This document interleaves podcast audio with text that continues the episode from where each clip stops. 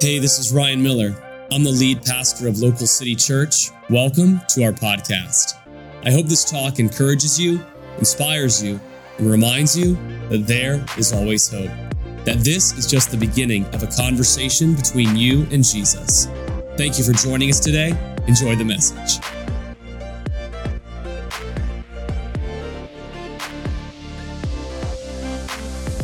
We are right in the middle of a, a, series, a collection of talks on Deuteronomy. Uh, and the subtitle for this collection of talks is Choosing the Good Life. Uh, and I, I must uh, confess, when, when Pastor Ryan gave me the assignment and asked to teach on Deuteronomy, Deuteronomy, not my favorite book in the Bible. Uh, and I will tell you why, right, from the stage, right? Thank you, I just admitted that. Uh, it's, it's because every time I've read it, just casually, as you read through the Bible and you get to this last uh, book of the first five books, the, the Hebrew Torah, uh, it, it's just a recap. Like you've already read all this stuff. And I think for us, you know, uh, 1,500 years later, we can read through it and be like, God, you just told me this a couple chapters ago. Like, can we move on to something fun? Can we get in some stories or some exciting miracles? Or why do we got to go through this list of things that you want us to think about and remember and do? And uh, I really, uh, as I studied and I dove in, I, found a new appreciation for this book over the last month as I've been preparing. And uh, it's because of the title. I had never known this uh, for all the years in the faith and all the years reading Deuteronomy that the word Deuteronomy, the title of the book, actually means second law. It's the second law. There's a reason why God is recapping this for his people. For us, it's just a few chapters apart, but for his people, it's, it's thousands of years of human history. And he's bringing Moses to this place right before they enter the promised land. And he's saying, like, hey, just a reminder. This is a, this is a good thing I want to remind you of all of the things that God has told us, the things he expects from us, the things that he wants for us.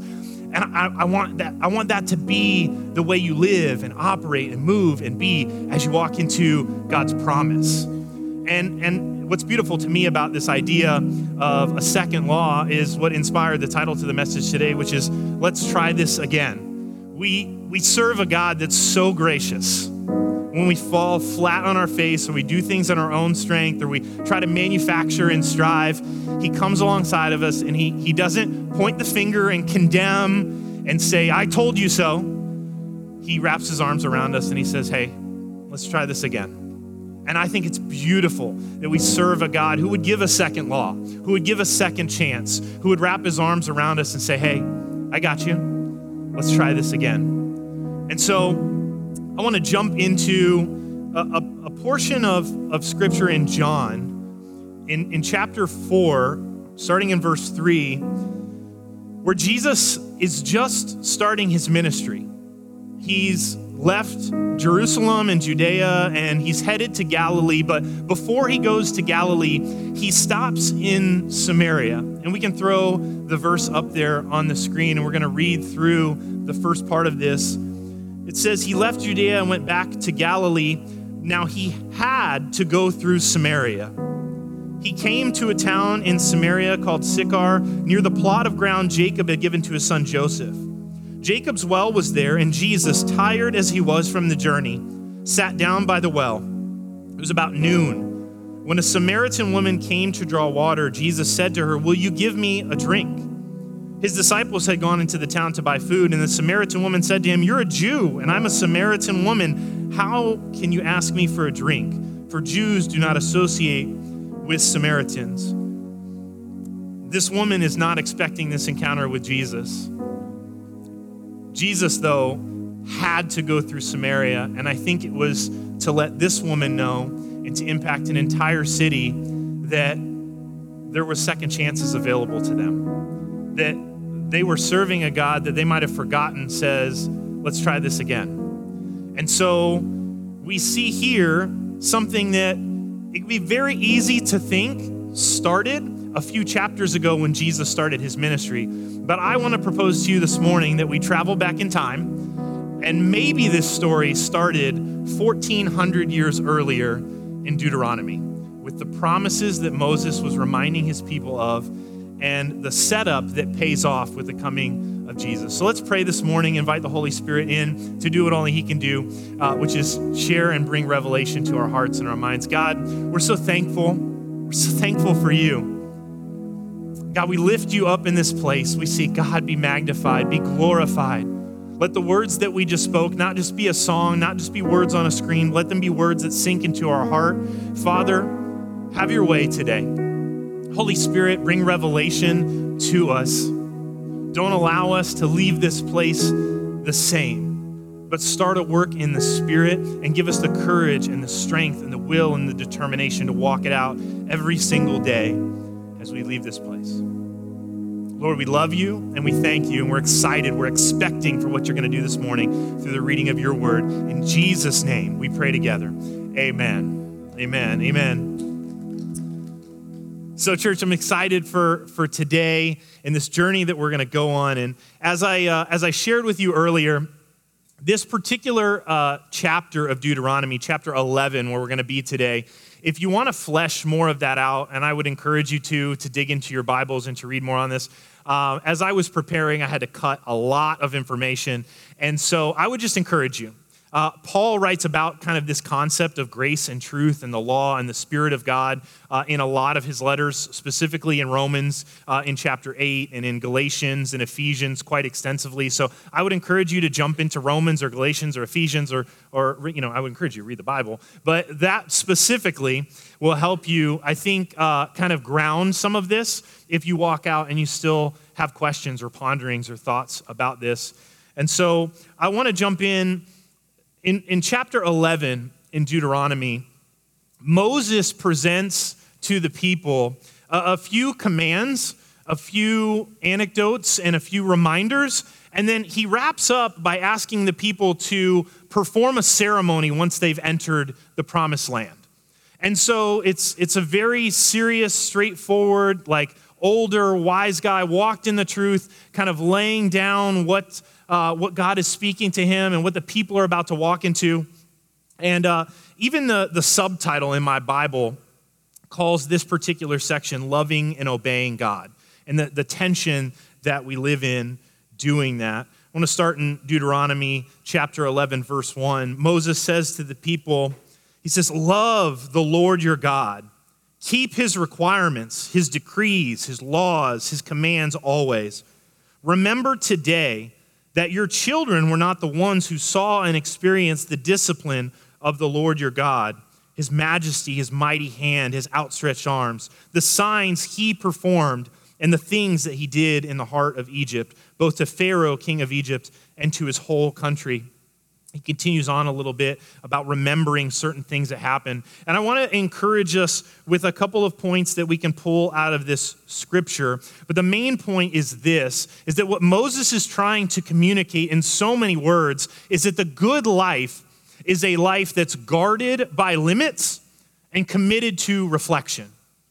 What, what we see here is that Moses says, hey, you've got to love the Lord your God, and that will prompt you to keep his requirements, his decrees, his laws, his commands. And you've got to remember, he's speaking to children, right, that are now adults, right? The, the, the Israelites came out of Egypt and were about to go into the promised land and then did an about face because their faith was not what God needed it to be to enter that land and conquer what he had set before them. And so everybody that's 20 years of old or older passes away in the wilderness except for Caleb and Joshua and Moses and Aaron. And they go, they turn back around. They're about to enter the promised land again. But it's the children that have grown up in the wilderness and have seen all of these signs. They were kids coming out of Egypt, they were kids in the wilderness, but they're kids no more. And God speaks to them and says, Hey, remember what you saw. You were just children, but you know.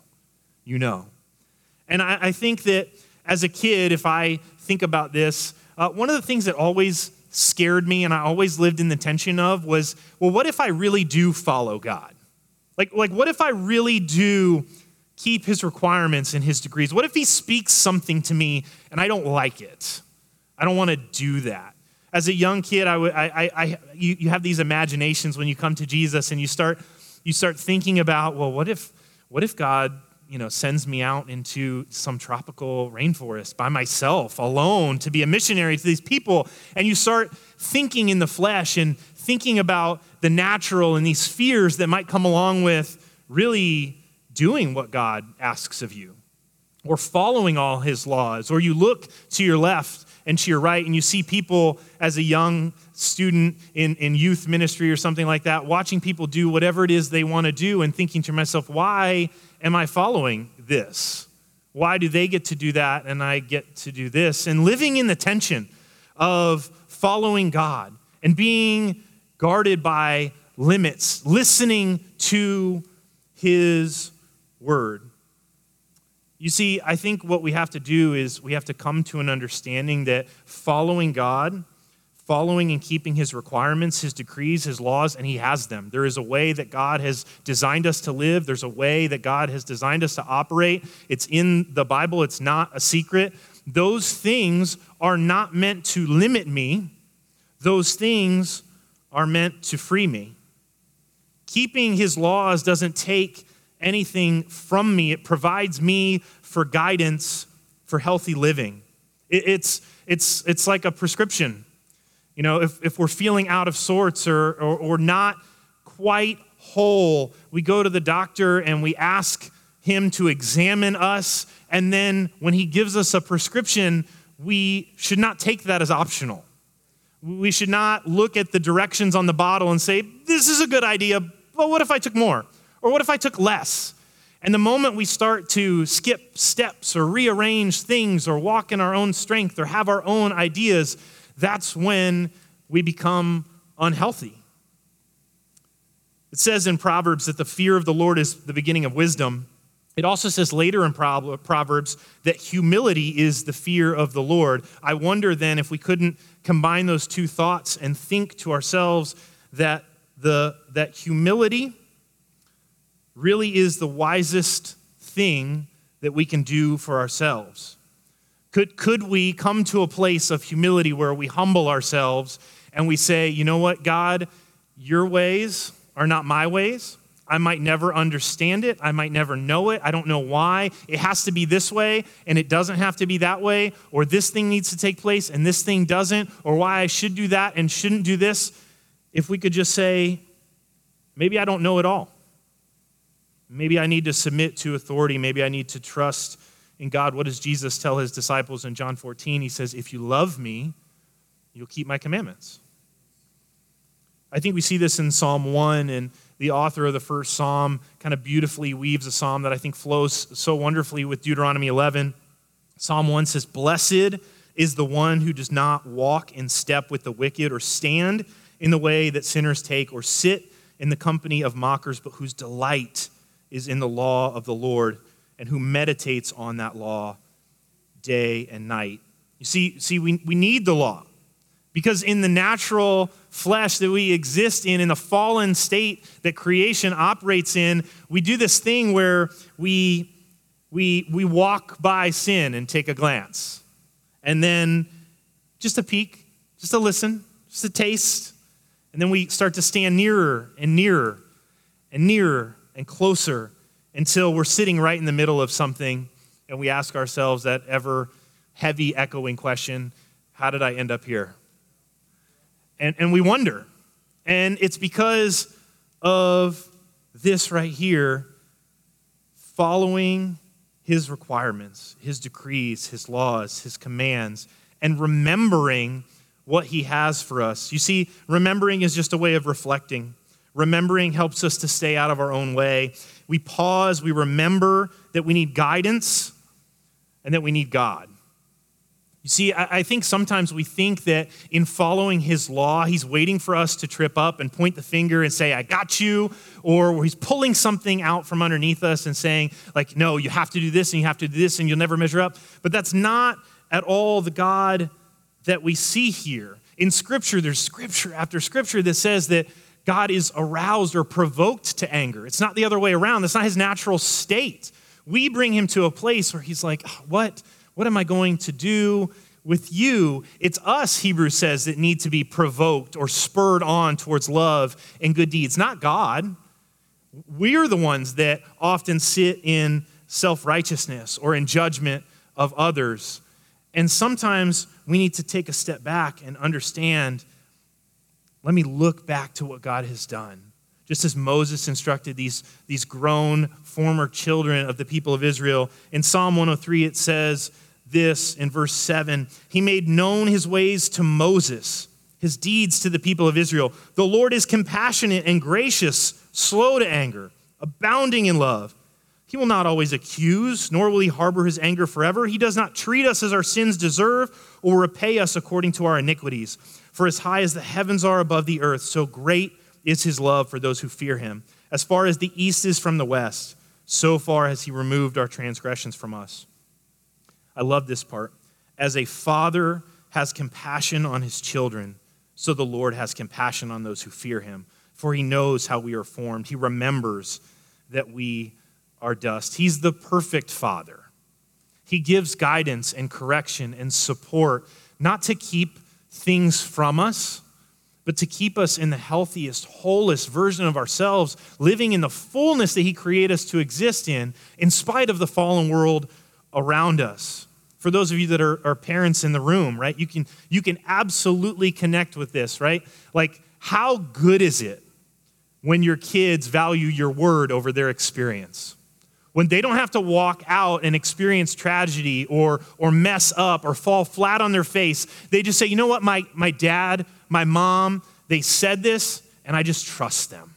So I'm just not gonna do this thing. Or I am gonna do this thing. You see, in Psalm 1, it says, Blessed is the one who does not walk in step with the wicked or stand in the way of sinners or sit in the company of mockers. But there's another choice in, not doing those things, you do have the opportunity to walk in step with the righteous and stand in way, the way of the holy and sit in the company of fellow believers and be encouraged and lifted up and guided and directed both by the company that you keep and the power of the Holy Spirit in your life.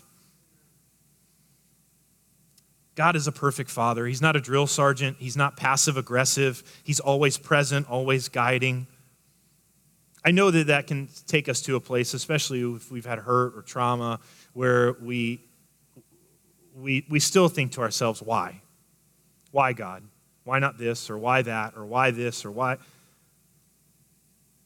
We have to get to a place where we value His word over our experience. And so often in culture, we have, we have a reverse mentality. Well, I value experience so much even if it's bad experience, even if it's hurt, even if it's whatever, like I need to do this thing. And then if it doesn't work out, then I'll know that that was wisdom. Instead, cherishing and honoring God.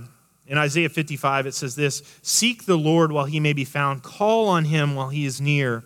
Let the wicked forsake their ways and the unrighteous their thoughts. Let them turn to the Lord, and he will have mercy on them, and to our God, for he will freely pardon. And this is, this is it right here. We can ask the question of God, why? The answer is, My thoughts are not your thoughts.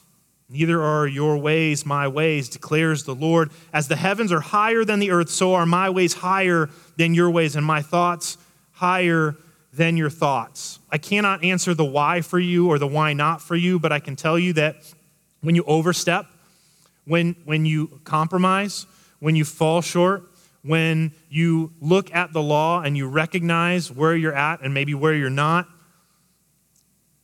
The, the, the in the natural, I think um, the best example I can do or, or share is this uh, the, the law might get you into the principal's office, but that's exactly where you have to be to start the conversation and build the relationship and navigate the difficulty. I, can't answer the why for you, but I can tell you where you can find an answer or revelation. And, and, and, a, and a moment with God, it's only going to happen in His presence, in conversation and relationship with Him. I think that we have to understand that when we look at the law sometimes and we look at all the commandments and decrees of God, we, we look at it with a natural lens. Like for me, I don't know about you, but for me, I start to think opportunity cost. I go like rational and economics on it. Like, well, what am I giving up and what am I getting? If this costs me for this amount of time or this amount of sacrifice, or I have to sacrifice this experience or this, what, what is the outcome? And I would just challenge you that you can't put a natural lens on a spiritual pursuit. You, you, Ephesians 2, 2, I think it's 2, but it might be chapter 3. God, God says very clearly through the Apostle Paul that He's a God that can accomplish more than you can ask, think, or imagine. I don't know how to measure, measure opportunity cost with my experience versus more than I could ask, think, or imagine. Because the two aren't equal. One is a natural pursuit and one is a spiritual revelation. And so, what we have to do is stop operating in an opportunity cost mindset and operate in an opportunity gain mindset. This is not what I'm losing, it's what I'm gaining. Moses continues on in, in, in, in, chapter 11, verse 8. Here we are again. Let me reiterate. Let me give you a second law, a second chance. Let's try this again. I know it's only been seven verses, but let me remind you.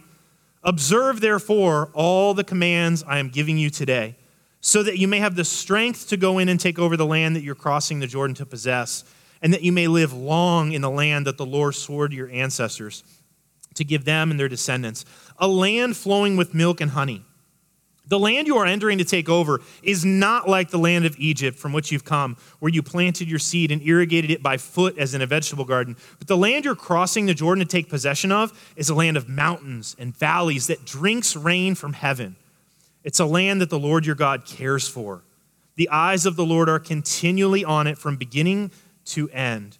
So if you faithfully obey the commands I'm giving you today, to love the Lord your God and serve him with all your heart and with all your soul, then I will send rain on your land in its season, both autumn and spring rains, so that you may gather your grain, new wine, and olive oil. I will provide grass in the fields for your cattle, and you will eat and be satisfied.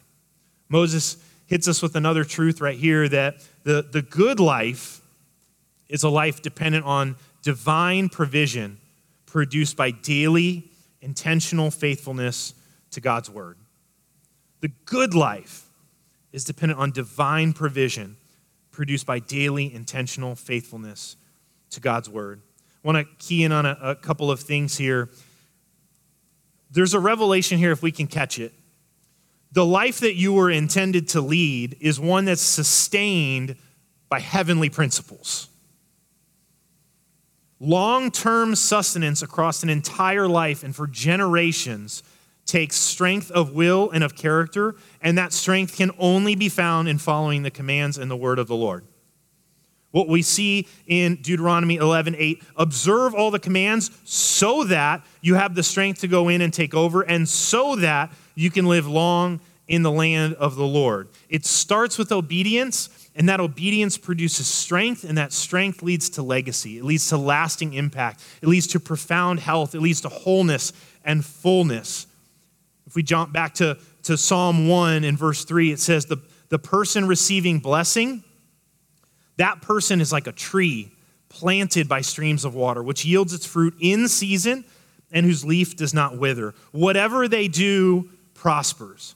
Not so the wicked. They are like chaff that the wind blows away. Therefore, the wicked will not stand in the judgment, nor sinners in the assembly of the righteous. For the Lord watches over the way of the righteous, but the way of the wicked leads to destruction.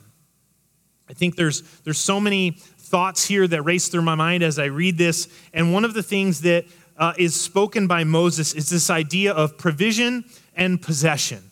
That God would oversee and look after you from beginning to end. We see it in Psalm 1 through 3. It yields its fruit in season, its leaves don't wither. And what is the contingency? It's the commands of the Lord. And how does the psalmist describe that process to us of leaning into what God says and trusting Him above all else? It's planting yourself by streams of water. Planting yourself by streams of water. My question simply for all of us today is where are we planted?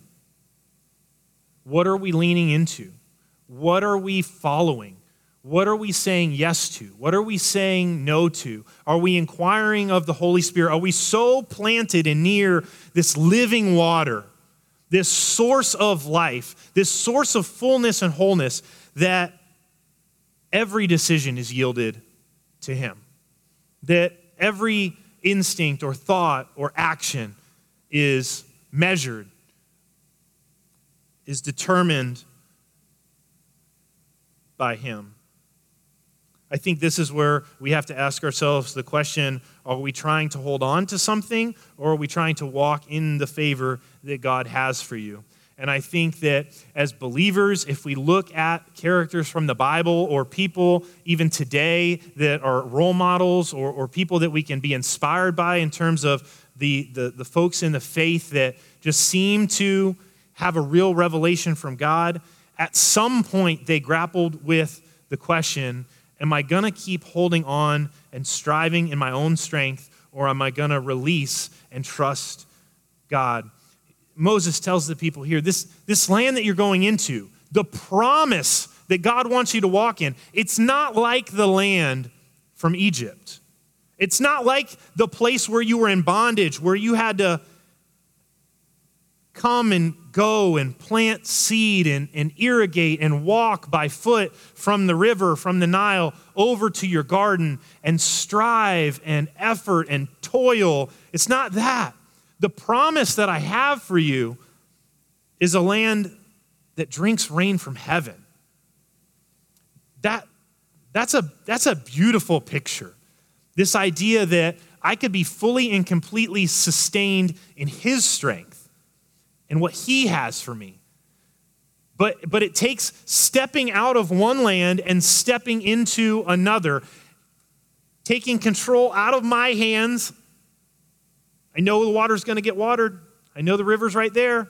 I know I can walk. I can do it in my own strength. I can get it. But is it ever the fullness, the mountains and valleys, a land flowing with milk and honey that you are meant to walk in? In Proverbs 14:12, I think this is the study of this particular passage of scripture in Deuteronomy has illuminated to this, this to me even more. In Proverbs 14:12, it says, "There's a way that appears to be right, but in the end it leads to death." I always read that proverb and thought to myself, like, what? Like, what? And I think that that is what, in, in all their wisdom, the person who spoke that said, hey, it, it looks good in Egypt. You know where the river is. You know how to get the water. You know you can force it. You know you can white knuckle it and make it work. And you're going to grow some vegetables in your garden and you're going to sustain yourself most of the time. You know, you can make it work. But I think in this proverb, the, the nugget, the, the golden truth here is that God wants more for you than a life of making it work. He wants to sustain you, He wants to promote you, He wants to bless you and encourage you there's a way that appears right, but in the end, it leads to death. It's not going anywhere, it's not the fullness of what God has for you. The end of this chapter in Deuteronomy, in, uh, in chapter 11, verse 26, Moses wraps it up, and we talked about how he kind of gave these commands and instruction and kind of ended with like a, a ceremony. And you could read this and kind of glance over it um, because most of what's described here is it's not even described in super length, but it is described uh, a little bit more detail in Joshua chapter 8 because uh, it's Joshua that fulfills the ceremony because Moses never goes into the promised land. But Moses, in his wise old age, says this in, in verse 26 of chapter 11. See, I am setting before you today a blessing and a curse. The blessing, if you obey the commands of the Lord your God that I'm giving you today. The curse, if you disobey the commands of the Lord your God and turn from the way that I command you today by following other gods, which you have not known. When the Lord your God has brought you into the land that you are entering to possess, you are to proclaim on Mount Gerizim the blessings and on Mount Ebal the curses. On Mount Gerizim the blessings, and on Mount Ebal the curses. So he sets up this ceremony, and Moses, inspired by God, tells the people when you go into the promised land, you're going to find these two mountains, and you're going to have this ceremony. And we'll put the map up on the, uh, the screen. You can see that when the Israelites come across the Jordan River, they have a couple of battles that you can read about in Joshua if you want to go back. They first encountered the city of Jericho. It's where we get the little um, Sunday school song, Joshua fought the battle of Jericho, and the walls came tumbling down. Cool story, miracle by God. They go on to Ai uh, and they fight there. Eventually, they overcome in the city of Ai and conquer those people. And then they make their way north.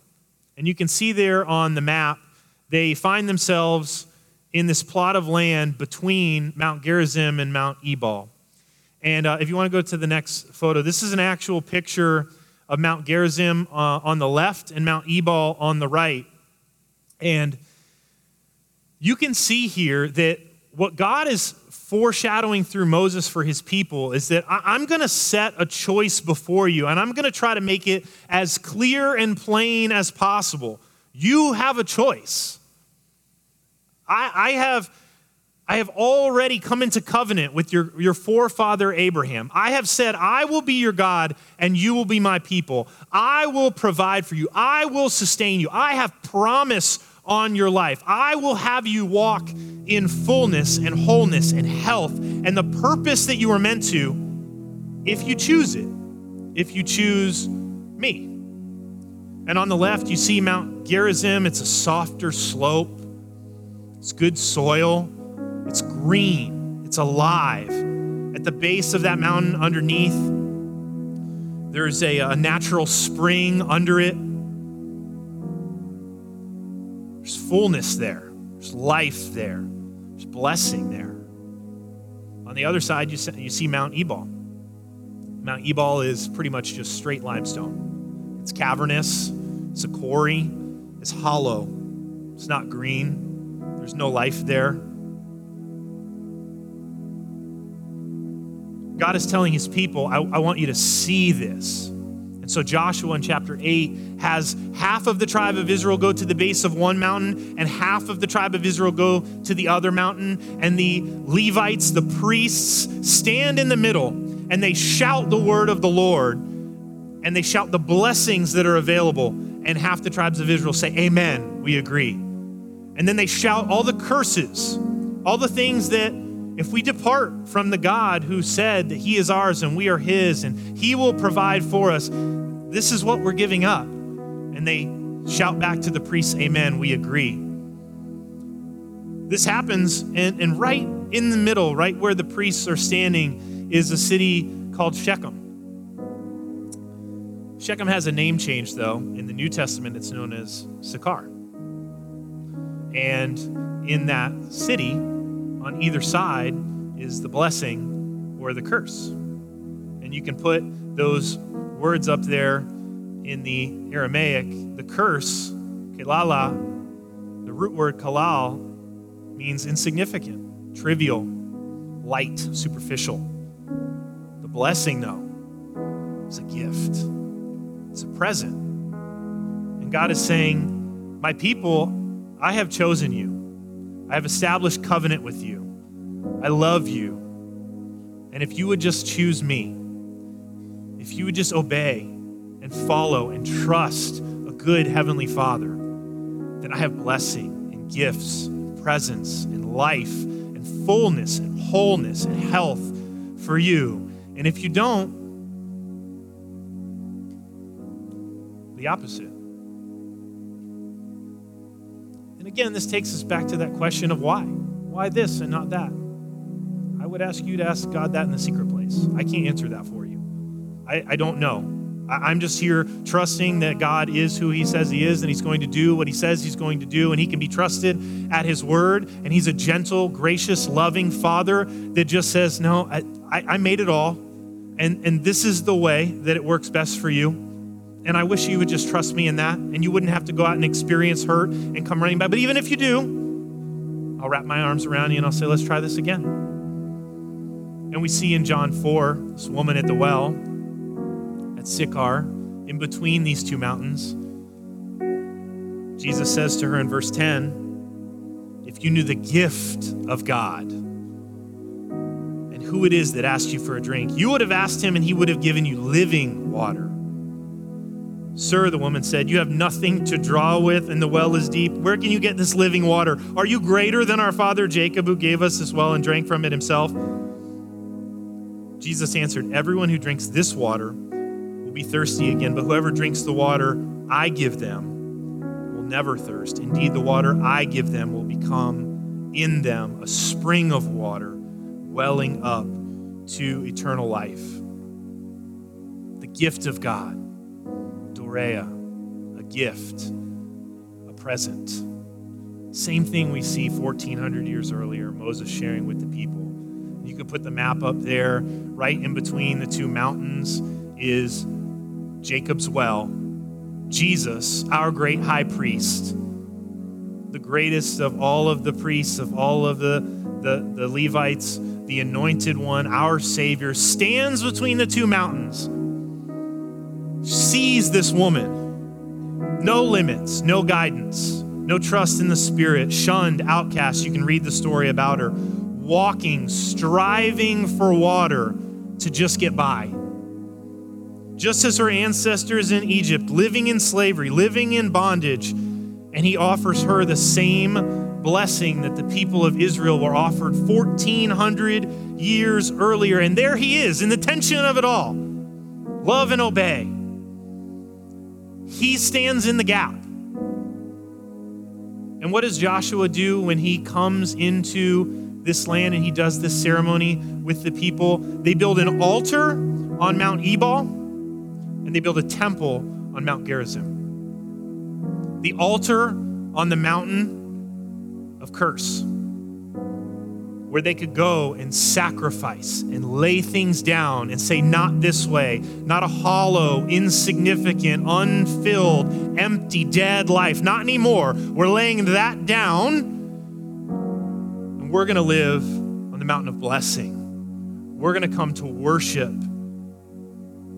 on Mount Gerizim, fullness and life. See, Jesus offers her living water. The good life is a life gifted and sustained by the real source, and that source is Jesus. And what does he tell her as this beautiful encounter wraps up in John 4 23? he says, Yet a time is coming, and now has even come, when the true worshipers will worship the Father in spirit and in truth. For they are the kind of worshipers the Father seeks. The good life is a life guarded by limits, it's truth. It's committed to reflection in the Spirit. It's a life dependent on divine provision, trusting in the Spirit but produced by daily intentional faithfulness to God's word, truth. The good life is a life gifted by the Spirit and sustained by truth. See, in John, in his gospel, he says, The word became flesh and dwelt among us. The tension that we live in of what do I have to do or not do, or where do I have to go or not go, right in the middle, standing in the gap is Jesus, saying, You have a choice. And so today, as we close, I would just encourage you you have a choice. I know it seems heavy, but I think it's no accident, and I didn't plan this, why we sang, Oh, Christ be magnified today. Those words in that bridge, those are those are heavy words. It's easy to sing it, but if you think about what you're saying, it's intense. And as I've already shared, I, I, don't know all the whys, and I wouldn't stand up here and pretend to, but I do know that God is a God of limits for a reason. He wants healthiness and wholeness and fullness and blessing and favor and provision over your life. He's a good father. But we have to remember and look back and trust in that we have to submit to divine provision. I know that if I don't walk from the river to the garden bed and water it myself, I'm trusting completely in God. And I'm hoping uh, beyond all hope that what He gives me, what He offers me, is going to be greater and bigger. And I know because I've seen it before, and I remember the before, that I can keep going one step at a time, one yes at a time, one sacrifice at a time and that is choosing the good life. It doesn't mean it's the easy life, but it's the good life. His goodness is greater than anything else that you can find. And so I want to give you an opportunity today. Maybe you need to square with God on something. Maybe there's something in your life that you need to talk with Him. I want to make space for that. Maybe you've never said yes to Jesus and you have a choice today, and the Holy Spirit would say, Let's try this again. So if you've never said yes to Jesus, I, I just want to encourage you in this moment to bow your head and, and close your eyes, and, and we'll all do that together. Just just to make space for you and God this morning.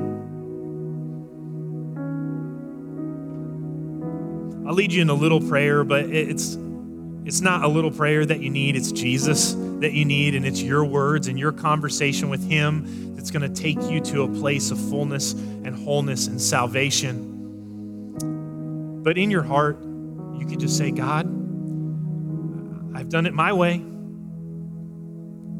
I want to do it your way. I'm repenting of all the things that I know about and that I don't know about, all the things that need to change and don't need to change. And I'm just laying myself down here, and in humility, I'm coming to you. And I'm saying, Lord, come and have your way in my life. And we're going to keep having that conversation every single day, even when I get it wrong, even when I misstep, even when I fall flat on my face. I'm going to trust in you and say, God, can we try this again? And I know you're going to meet me right there and stand in the gap, just like your son Jesus did for me thousands of years ago. Church, I want to give us an opportunity to, to stand to our feet and respond to the message and worship and just have a moment with God. If you want to sing, sing. If you need to sit and pray, I want you to do that. But if if you want to come up for prayer, the altar is open. Let this not be a time where you miss a moment with God. Choose life today. Choose blessing today. Choose Jesus today. Let us pray and, and we'll, we'll go into worship. Thank you so much for joining us on the Local City Podcast. I want to encourage you to take the message you just heard and allow it to go deeply into your heart. Let Jesus do the deep work that only He can do. A special thank you to everyone who gives to Local City Church. Your generosity makes this podcast possible and creates life change for so many people. You can be a part of spreading this message by going to localcity.church/give. You can also subscribe, rate, and share this message with your family and friends. Thanks again for listening. God bless you. Have a great day.